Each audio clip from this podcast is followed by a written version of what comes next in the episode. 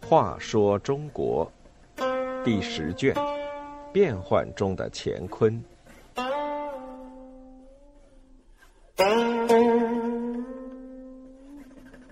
八，韩况征调救命曹良。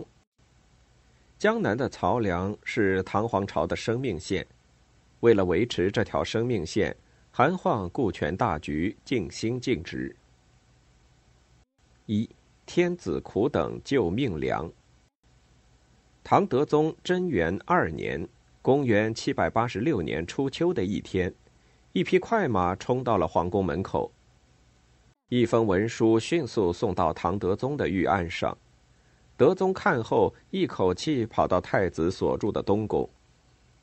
太子慌忙出门迎接，皇帝顾不上礼节，上前一把抱住他，连声道：“米到陕州了，我们得救了。”说着，眼泪夺眶而出。多年的战乱虽然告一段落，可是关中地区赤地千里。连年灾荒饥馑，禁军士兵的军粮也无法保证。有的士兵在长安街道上公然脱去头巾，高喊：“把我们抓来当兵，又不给饭吃，难道我们是罪犯吗？”眼看一场兵变一触即发，唐德宗已受够了兵变之苦，现在有了这救命的曹良消息，怎么能不欣喜若狂呢？为唐德宗运来这救命曹粮的是镇海军节度使韩晃。韩晃是在八年前来到江南镇守的，他为政严明，很快就稳住了江南的局势。当关中地区发生战乱时，他修城墙、造战船、严武备，禁止马牛出境，严守通往汴州的运河。诸此，李怀光叛乱，运河也遭到淮西叛军的袭击。韩晃知道朝廷困难，派幕僚何世干送四十担赠帛去奉天，他亲自点算行李，亲自护卫，每个挑夫都给一板白银，同时又发一百艘运粮船给平叛军主帅李胜。装船时，他甚至亲自背米上船。当这支船队到达关中地区时，那里的米价已经是斗米千钱。赠帛运到奉天，唐德宗命令先奖赏将士，然后才给自己做衣服。韩晃得知了这种情形，便每月都想方设法往关中发运粮食及各种物资，源源不断的支持朝廷和叛军作战。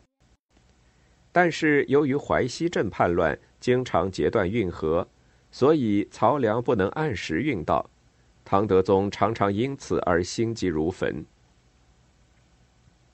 二，毁誉参半的能臣。韩晃出身名门，在朝中任官时常负气使性，得罪过不少人。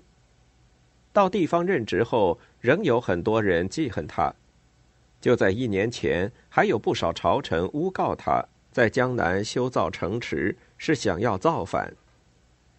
开始时，唐德宗也有点疑惑，找来过去的老师兼朋友李泌，说：“外义汹汹，章奏如麻，都告韩晃谋反，请知道吗？”李泌说：“韩晃公中清廉，做了近四十年的官，只用过五匹马，家中老妻常服旧衣。”住房从不整修，为国家镇守江南十五州，盗贼不起，连年丰收。修建城池是想到陛下可能要南渡，欲做迎驾的准备，这是他一片忠诚的表现，怎么是罪过呢？只因他当年在朝中得罪人太多，才有这么多人诽谤他。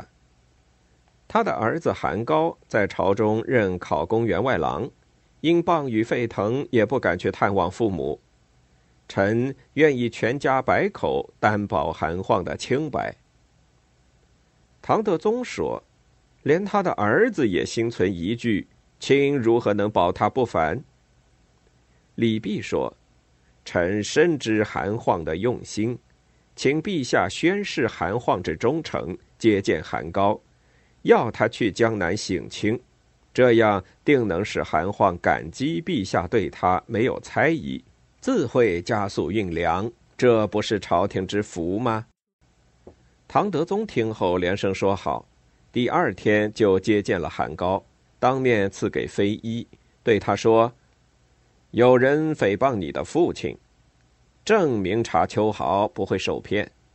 关中缺粮，你回去对你父亲说，请他加速运粮来。韩高到了父亲的驻节地润州，也就是今天的江苏镇江，把皇帝的话传达给韩晃。